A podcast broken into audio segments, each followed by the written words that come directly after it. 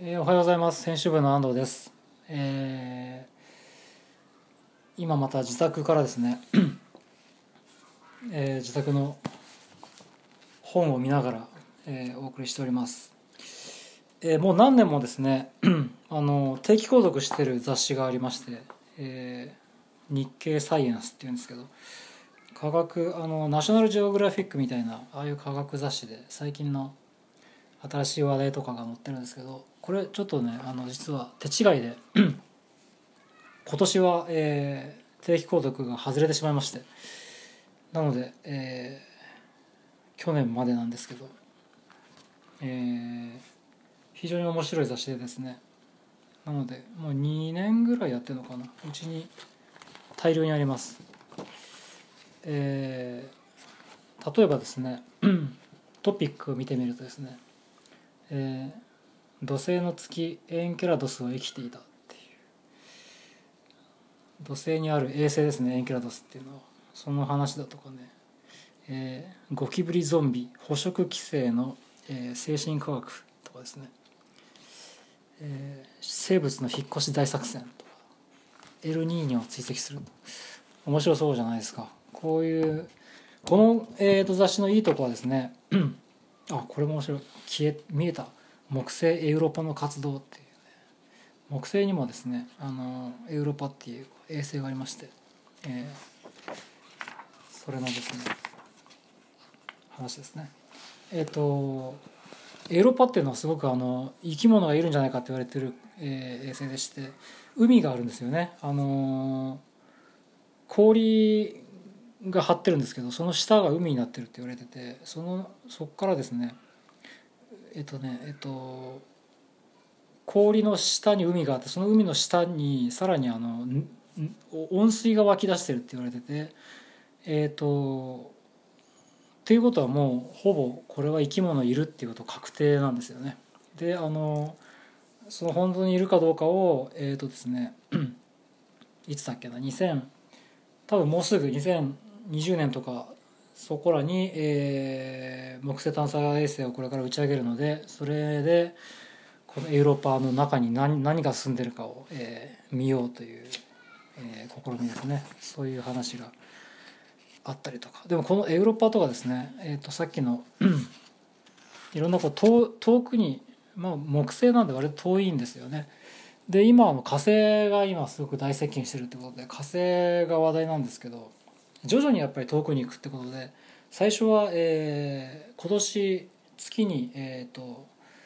観測衛星をイスラエルが飛ばす予定なんですけどこう月をまずこういいろいろ観測して、えー 望遠鏡を設置するんですよね。で、えー月からまずその人工物をいろいろ作っていってその後に火星に行って、えーで身近なところからやっぱり研究を進めていってあとはこういう生き物がいるんじゃないかっていうところに、えー木星だとかこういうところに、えーこれから行こうということですね、えーすごくそれをそれを楽しみにして、えー生きております。こういうあの最新の科学ネタのですね本当に触りの部分が、えーいっぱい書いてあります。でもし気になる人は、えーそこから先にどの論文読んだらいいかっていう、えー、と論文のなんていうかアブストラクトというか最初の序文だけ書いてあったりするのでもし気になったらそれを、検索して、読むということができる。ただそれ別に、えそこまで深掘りしなくてもこの日経サイエンスの 見出しだけ見ててもこれがかなり面白いので、えーぜひ皆さん定期購読するといいと思います。今ある号のですね これ2017年の号なんですけど、DNA 解析をしたところアフリカに住むキリンというのはですね1種類じゃなくて4種類いたということが分かりましたという、えー論文が書いてます、えーキリンってあの動物園に行くといるんであんまりあのみんなそう思わないんですけどキリンって実は、えっと、実絶滅、えーに瀕している動物でしてもう、え野生ではかなり数が減っていると。で,、えーでん研究がいっぱい進んでるんですけど研究の結果その DNA を解析すると実は1種類と思われてたキリンが4種類に分かれててでこの4種類っていうのが、えー、と野生では、えー互いに交配していないという、えーことも分かってきたらしいです。なので各まあアフリカって広いので各土地土地にキリンがいるんですけどそれらはもう単独で、えー他の種と交わらずに暮らしていると。で、まあ、キリンってあの割と行動範囲が広いのでそれでも行き来とかするんですけどそれでも、えー他の種とは、えー交配交配せずにですねあの、えー、と単独で、えー暮らしているという、えーことです。だなのでそのまあ各その4種類のそれぞれの種ごとはあの、まあ、同じキリンなんですけど亜種ではなくてえー一個の種だということで、まあ、一つ一つの種に、えーを保護していく必要があるんじゃないかっていう、えー話ですね。ということが書かれてたりとかですね。あとはですねあとこれも僕の大好きなワームホール、えーの話も。ワームホールっていうのはすごい昔から言われててブラックホールとブラックホールがどっかでつながっててですね。そのブラックホールとブラックホールをつなげている、えー道がワームホールって呼ばれてるんですね、えーまあ、な何が何やらなんですけど。で、えーそれっていうのは昔からあるんじゃないかって言われてるんですけどそれと実はですねえっとえっと量子量子力学とかで言われる量子のもつれっていうのがありましてそれが、えー同じものなんじゃないかっていうのがここに書かれております。本当にもう何言ってるか分かんないですよね。あの量子のもつれっていうのはですねあの全然別の場所にある2つのもの。例えば2つのコインだとか離れた場所にある2つのコインが実は、相互作用し合っているという考え方。なので2つのコインを一緒に投げた時に、表が出るか裏が出るかの、可能性っていうのはもう、えーそれぞれに可能性があるんですけどそれが実はお互いに相互作用し合っててどっちかが表が出るどっちかが裏が出るというふうにつながっているという、えー理屈がありましてそれが量子のもつれって、えーまあ、例えばなんですけど言われてるものでそれのを理屈を突き詰めていくとその奥にはですね、えその2つがつながっているのはワームホールでつながっているのと理屈理論的に同じであるという、えー大丈夫かいやこいつはっていう感じの、えー理屈が書かれています。とても面白いです。ワームホールって最近も話題になってたのはですねあの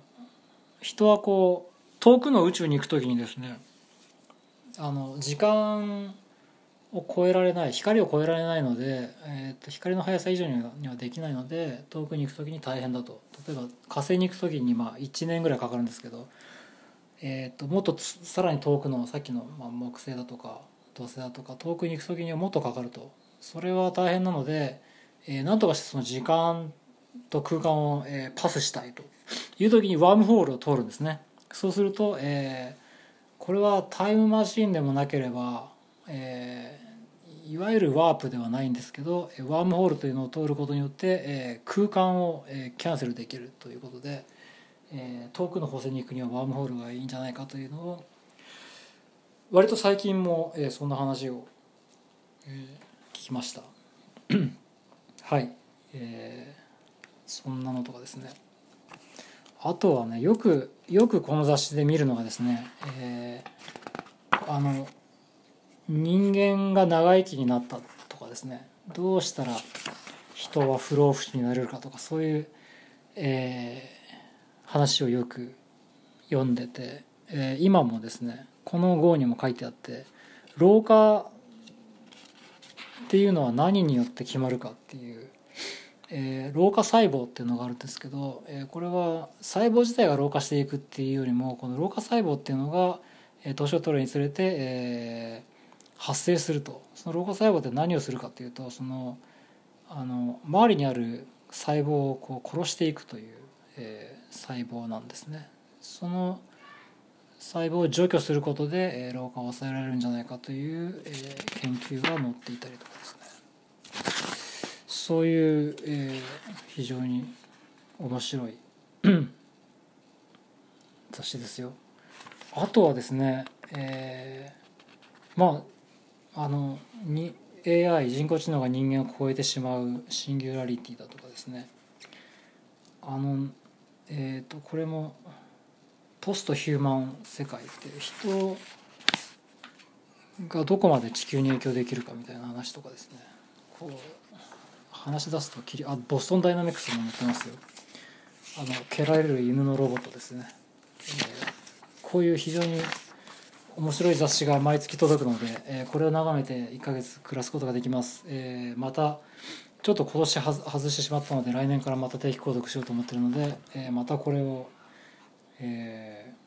紹介したいと思います。はい。じゃあ今日の、えなんだっけこれ。ラジオトークはここまでです。はい。また来週お会いしましょう、え編集部安藤でした。さよなら。